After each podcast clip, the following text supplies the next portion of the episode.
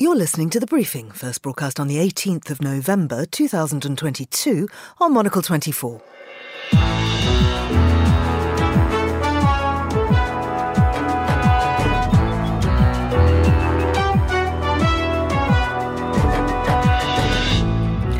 And welcome to The Briefing, broadcasting to you live from Studio One here at Midori House in London. I'm Georgina Godwin. Coming up on today's programme, the Russian air bombardment of Ukraine has left millions without water or electricity. We'll get the latest from Kiev. Then, for an American president to be silent on an issue of human rights is inconsistent with who we are and who I am. I'll always stand up for our values. And yet, Mohammed bin Salman is now deemed immune from prosecution. So, how has Saudi Arabia gone from pariah state to an important US partner? We'll unpick how and why MBS has been invited back into the fold. Plus, we have learned that any guarantee of free speech guarantees you only that. It does not guarantee that anybody is going to listen to you, especially when you burble on and on and on and on to the extent that security blocks the exits to stop people from leaving. Andrew Mueller looks back over the events of the last seven days and we visit Slush in Helsinki, one of the biggest startup events in the world.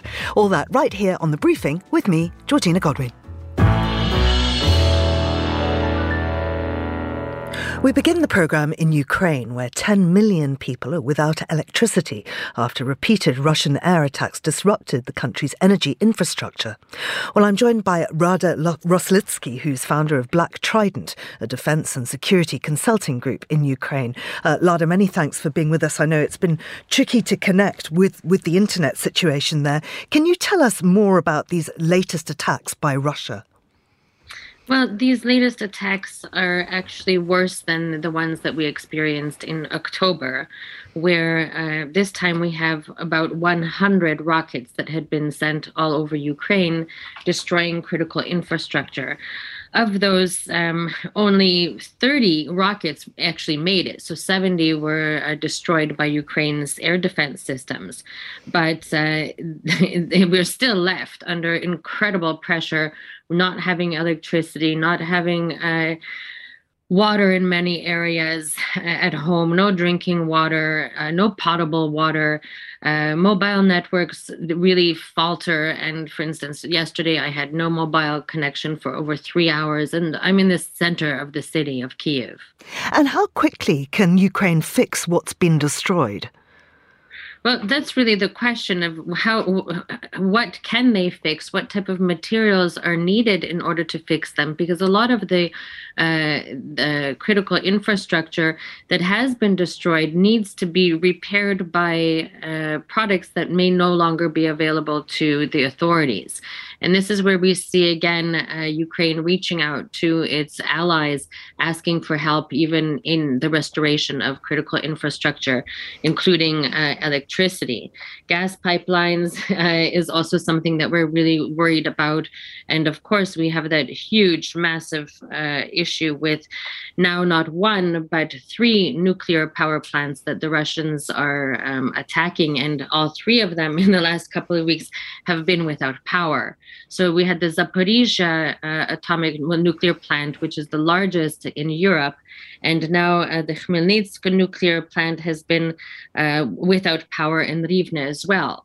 So while the Ukrainians are under constant attack, uh, we keep calling for the closing of Ukraine's skies. And in, in a small minimum, at least over the nuclear and chemical plants that, that Ukraine has. I mean, what does it mean for those power plants, for those nuclear power plants, if they don't have electricity? It makes them very unstable. Yes, it makes them unstable, and what it really, uh, what the instability is is about is uh, the cooling. So the nuclear plants really need to have a uh, steady uh, electrical supply. They do have some diesel backup, but most of that diesel backup capacity is very old and had not been tested for such conditions. So it's very touch and go, and we're looking forward to uh, the International Atomic Energy Agency to step up to the plate and really put more more pressure on uh, peace loving countries to support the protection of the uh, environment and global security situation by closing the skies at least over uh, those critical infrastructure areas. Uh, and in terms of the impact on, on human life there, how can Ukrainians cope if electricity cuts continue in the winter as, as the temperature drops? Well, it's a question of a determination to win and uh, get the Russians out of the territory. It is cold and it's very difficult to live without water. And if you combine living without water, electricity, or heating, uh, it's a, it's a dire situation. So we're going to see more Ukrainians probably leaving for the uh, for the winter period. We see the mayor of a Western country, not too not too far from the European border, Ivano-Frankivsk, who has asked today that all of the uh, inhabitants of that city leave the city for for the winter period, because uh, particularly the ones who live in high-rise uh, apartment buildings. Mm. And how much uh, state help is there in terms of food or, or blankets uh, and so on?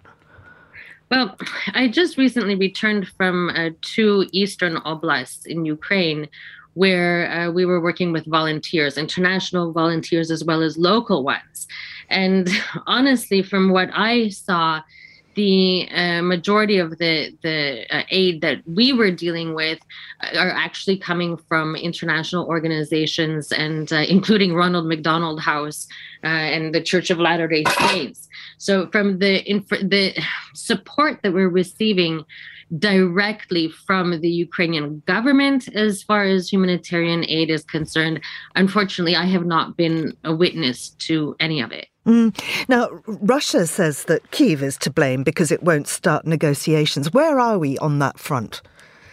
Well, I mean, Russia clearly wants to have negotiations because it's climbed into in a terrible mess that it doesn't know how to get out of. Uh, I am a huge proponent of uh, negotiations, but before we move to the table, we really need to create a glossary of terms upon which the all parties agree to, where there can be no error in understanding what we were talking about. And I believe that the first word that uh, should be introduced into this glossary, if you will, is Ukraine, so that we know what we're talking about. In terms of that, including all territories. Absolutely. So, and with this Nazi regime narrative that they keep pushing, it's very interesting to see it developing because the more they talk about Ukraine as a as a proxy war, uh, the more they are proving that they're they have an intent to commit genocide in Ukraine. So their propaganda uh, speech in this way is doing nothing very valuable for them at this point in time, other than uh, digging their own grave when it finally comes to uh, tribunals and uh, and getting money back for, for their war crimes and crimes against humanity. Lada, thank you very much indeed. That was Lada Roslycky, who's founder of Black Trident, a defence and security consulting group in Ukraine. Now, here's Monocle's Marcus Hippi with the day's other news headlines. Thanks, Georgina. Qatar is reportedly set to ban the sale of beer at World Cup stadiums in a U turn on alcohol policy just 48 hours before the tournament begins. Alcoholic drinks will now only be available in hospitality suites at stadiums and inside designated areas around Doha. The decision throws the tournament's sponsorship by major beer maker Budweiser into question. Inflation figures in Japan have risen to their highest level in 40 years. Core consumer inflation, which excludes fresh food prices, rose by 3.6% in October compared with the previous year. While low compared with the rates of inflation seen in many other economies, the price growth well exceeds the Bank of Japan's inflation target and follows decades of economic stagnation. And a wave of Twitter employees are reportedly quitting the social media company company after the new owner Elon Musk called for staffers to sign up for long hours at high intensity or leave. Twitter has meanwhile told employees that the company's office buildings will be temporarily closed, effective immediately. Those are the day's headlines. Back to you, Georgina. Thank you, Marcus. Now, US President Joe Biden vowed to make Saudi Arabia a pariah after the murder of Jamal Khashoggi, a prominent Saudi critic at the Saudi consulate in Istanbul in October October 2018. Well, US intelligence said it believed Prince Mohammed bin Salman ordered the killing, but now the US State Department says MBS has immunity due to his new role as Saudi Prime Minister. Well, to look at this in more detail, Bill Law, who's a Middle East analyst and the editor of Arab Digest, joins me in the studio. Thanks very much for coming in, Bill. I think it's worth reminding ourselves of the facts of this case. Mm, yes, well, as you said, uh, 2018 in October, uh, Jamal Khashoggi was lured into the Saudi consulate. He was set upon, uh, murdered. His body was was chopped up. Uh, no one knows what happened to the remains. This was a, uh, a Saudi killing group uh, known as the Tigers, and they then absconded back to Riyadh. subsequently, there was, of course, a huge outcry internationally. Hatice Cengiz, uh, Jamal's uh, fiancée, has for years now carried out a very heroic campaign to seek justice. Uh, the Saudis ran a trial. It was uh, uh, denied, uh, outsiders were denied access. Some people were convicted. Uh, by and large, uh, those people were sentenced to house arrest. Uh, key players, uh, among them Saud al Qahtani, who is uh, Mohammed bin Salman's right hand man, very much involved in the plot. He escaped any, any punishment. And the Saudis paid a price. Mohammed bin Salman paid a price internationally. It's very clear that his international uh, image, which was one of a young reforming prince who was going to come in and undertake the quite frankly, the necessary changes to the Saudi economic system, all of a sudden it became clear uh, what sort of an individual he was.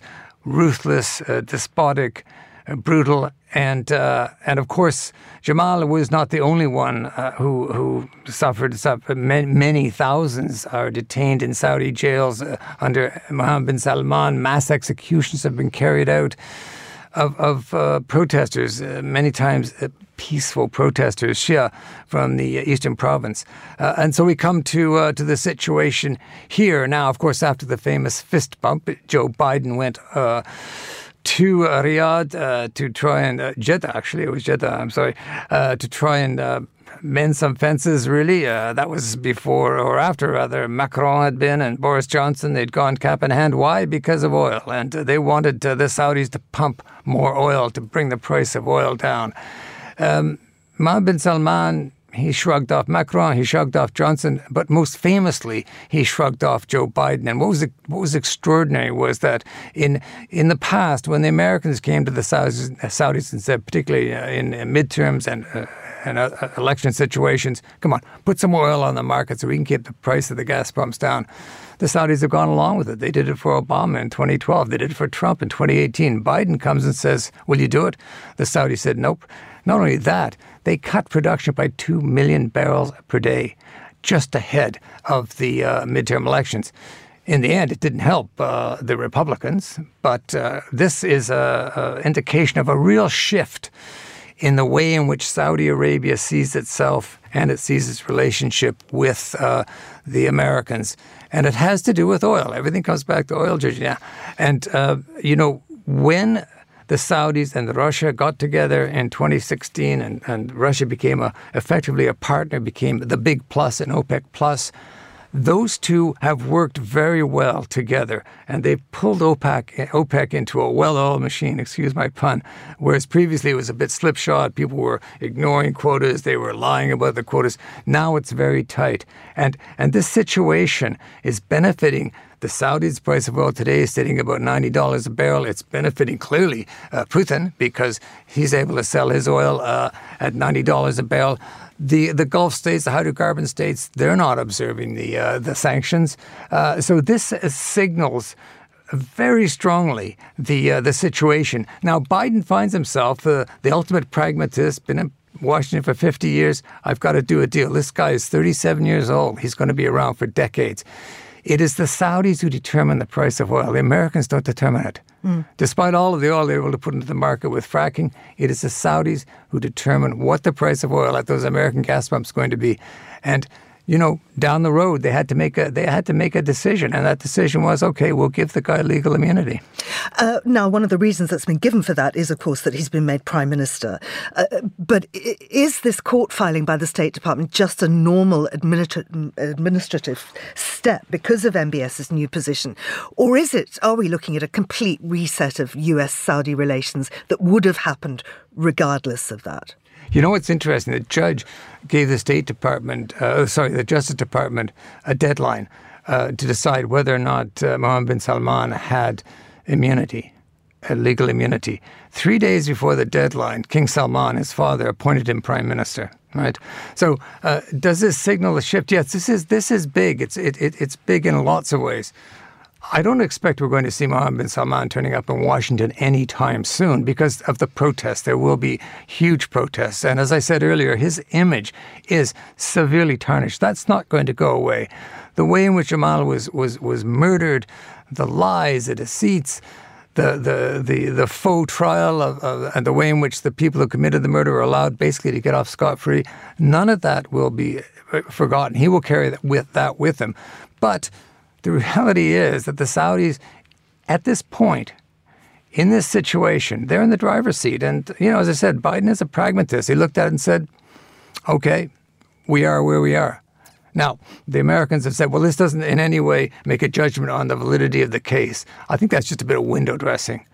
The reality is that the Americans have said, okay, he's got legal immunity. I won't. I don't expect to see him in Washington. I do expect we'll see him in London uh, uh much sooner, actually. What does this mean for human rights? Well, what it what it has meant. I, I would argue since at least uh, the Arab Spring, uh, uh human rights have been parked, and human rights always takes uh, you know, a back seat to arms sales, to uh, diplomatic realities. And, and once again, we're seeing that playing out. After all, Biden said he was going to turn Saudi Arabia into a pariah. Well, that's, not, that's not the case now uh, and, and the situation. And you have to really feel for uh, Hatice Cengiz, uh, also for the families of, of uh, people like uh, uh, uh Lina Al Hathloul, who've been, Loujain rather, Al Hathloul, who, who was imprisoned, a Saudi woman activist, and is now under, under effectively under house arrest. People who cannot leave the country, huge, long travel bans, huge, long sentences you have to feel very much for those people, for their families. There's an enormous price they're paying. And we, you know, uh, in the West are basically saying, that's that's a price that we are prepared to accept. I think that's very harsh on those families and those and those individuals. Bill, thank you very much indeed. That was Bill Law there. You're listening to the briefing on Monocle 24.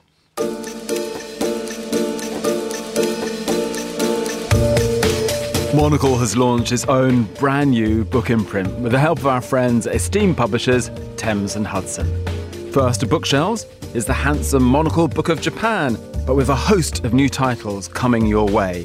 And don't forget our existing library of travel guides and large format books, covering everything from making better cities, creating resilient businesses, and the power of hospitality done well. It's a lineup created to help you find inspiration great ideas, and some sunny escape routes, whatever is happening in the world. Visit monocle.com to find the perfect additions to your collection.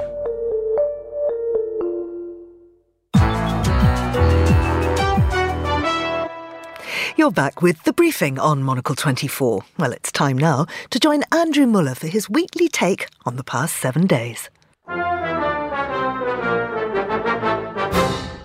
We learned this week that American democracy may not yet have extricated itself from the soup. Soup. For we learned that former US President and uncle, who is the principal reason you're dreading Thanksgiving with the family, Donald Trump, intends to have a third crack at actually winning the popular vote. We learned that while Trump's adopted home state of Florida is legendarily abundant with grouchy, orange hued elderly retirees whose much younger wives resent them, interrupting their golf to expound interminably upon how much better things were in the olden days, only one of them plans on running for president in 2024. In order to make America great and glorious again, I am tonight announcing my candidacy for President of the United States. And we learned therefrom of an exciting enlargement of Trump's trademark phrase. Apparently, no longer content with making America merely great again, we learned that Trump is now swinging for glorious as well. And we, for one humorous weekly news wrap, believe that we can see what he is doing here. Hmm. I can't wait to see where this Interesting. goes. Okay. Tell me more. Let's see where this goes. Trump, nothing if not one of history's most energetic grifters, has doubtless apprehended that his previous two runs for the White House have probably shifted as much gear emblazoned with the Make America Great Again acronym MAGA as they're going to. Though certain of his voters from the more remote reaches of America's rural states probably can wear two baseball caps at once, they are an unprofitable minority. Vowing to make America great and glorious again shoehorns another G into the trademark and thereby opens up the lucrative prospect of whole new ranges of MAGA, double G, merch. Indeed, Trump, or heck help us, his heirs, could do this forever by sequentially pledging to make America great, glorious, and grand again, or MAGA, then to make America great, glorious, grand, and groovy again, or MAGA, then.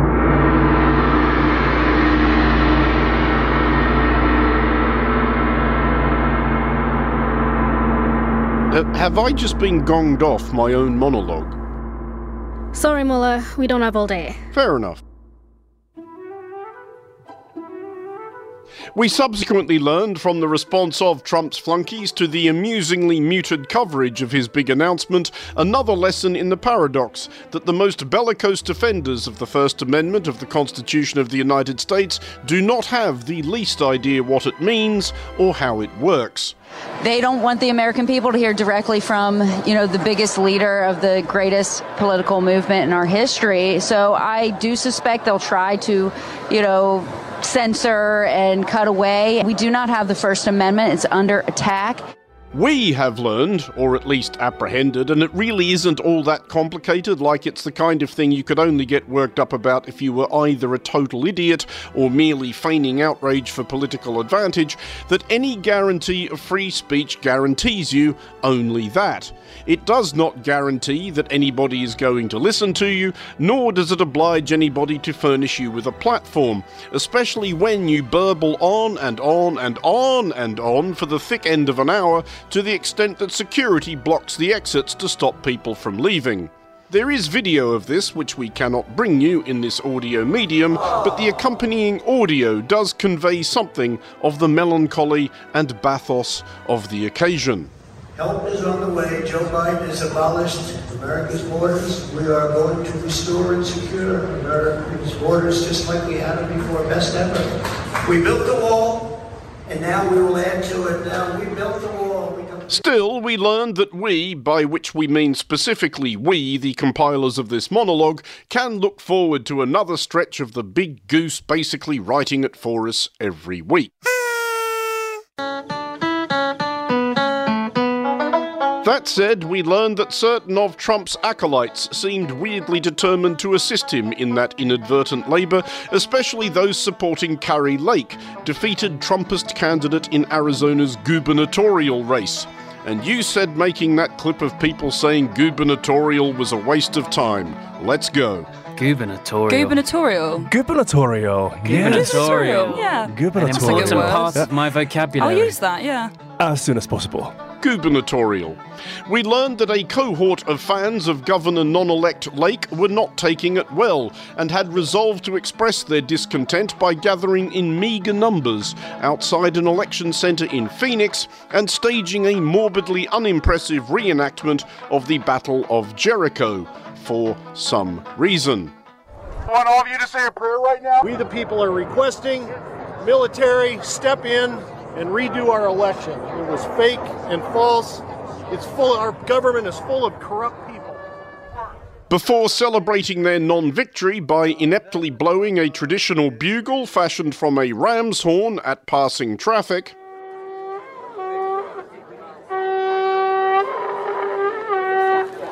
Traditional bugle fashioned from a ram's horn, right? And then, doubtless, saying to each other, Shofar, so good. They don't ever catch oh, on. Not sure if I got it. Just rewrite it.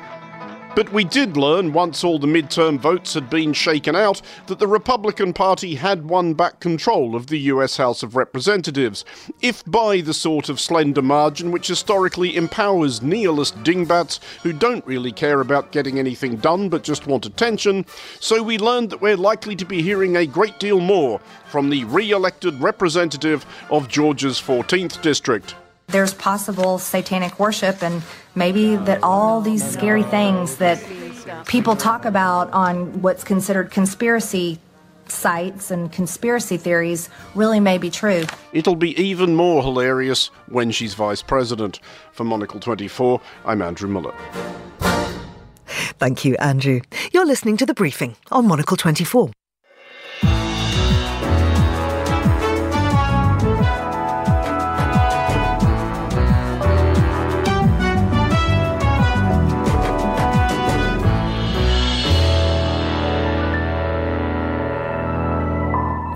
Finally, in the programme, we cross over to Helsinki. Almost 5,000 startup founders are gathering in the Finnish capital for Slush, one of the biggest startup events in the world. Monocle's Helsinki correspondent, Petri Burtsoff, joins me on the line from there. Petri, thanks for coming on the show. What's interesting for Monocle listeners at a giant tech conference? Yes, that is a very good question. Uh, you would think that you know tech conference it's all going to be you know IT, cloud computing, and stuff like that. But there's actually a lot of uh, startups here uh, in fields such as urbanism, retail, transportation, quality of life, and fashion, you know, that are all issues that are dear to Monocle readers. Um, so, you know, quite a lot of interesting stuff, I think, for, for Monocle readers too. Mm. Now, you've been to this, this particular event before. What's different this year? Yeah, so I think uh, what is really clearly different this year is that you know it's it is an event with a lot of investors in here, um, and you know one cannot help but sense that the market is down. I think uh, the you know investments in startups in Europe have gone down by about a third this year because of the because the situation in the world. So you know um, you have the VCs, the venture capitalists that are investing. They, they're not only asking about great ideas, but they're also asking about profitability of the of the companies. So so a little bit more on their toes, uh, I would say. And in terms of general trends, what are you seeing? Yeah, so the, I, I, think this is a continuation of what Slush has been uh, about uh, for some years now, actually. There's, there's, the term that they use here is deep tech. It, it, essentially means, you know, technology, not just for the sake of technology, right, but just, you know, technology that helps to uh, shape the world and improve the quality of life. So I've seen a, you know, I've seen a lot of uh, um, autonomous driving, uh, electronic vehicle startups, a lot of circular economy. I spoke with an urban farming company, a lot of sort of meditech companies that uh, help you help you uh, lead healthier lives. So uh, you know, technology that really helps our lives. And how important is the event for Helsinki? Uh, super important. I think this is one of the key soft power assets. I mean, to attract all this, so I think uh, they're predicting about 12,000 visitors uh, this year in uh, November, the, the, darkest time of the year in Helsinki. Uh, the visitors, by the way, representing a whopping one trillion dollars of, of capital uh, that they're that they're in investing. Um, so you know this is just unprecedented to have this this level of uh, investment and investors in, in Helsinki. It's a, it's a really great thing for you know. Let's face it, it's a, it's a remote city in a in a remote uh, country. And I understand it's called slush to reflect the weather at that time of this time of year. that is correct. We don't have slush yet. It's about minus one degree, so it's not exactly uh, warm. But uh, I think they just missed out on the snow. It's it's it's forecast to snow actually tomorrow, but slush ends uh, tonight with a lot of great parties. So I think a lot of the visitors will be waking up uh, a little bit slightly hungover, but uh, to some slush and snow tomorrow. Excellent. And finally, what's caught your particular attention so far? Yeah, so so I've um, sort of trying to scout innovative new companies that I haven't seen before. I spoke with an Austrian company that has developed this weird gadget that uses lights to uh, essentially help people live longer lives. So I, for some reason, I got really interested in that. I, I want to live live longer. Then I, I spoke with a Swedish company that is building roads that the, the roads themselves help charge electric cars on the road. So that is potentially revolutionary for electric uh, vehicles. This all sounds fabulously interesting. Uh, Petri, thank you very much indeed for joining us. Thank you. And that's all for this edition of The Briefing, which was produced by Marcus Hippi. Our researcher was Emily Sands, and our, our studio manager was Steph Chungu. And The Briefing will be back on Monday at the same time. I'm Georgina Godwin. Goodbye, and thanks for listening.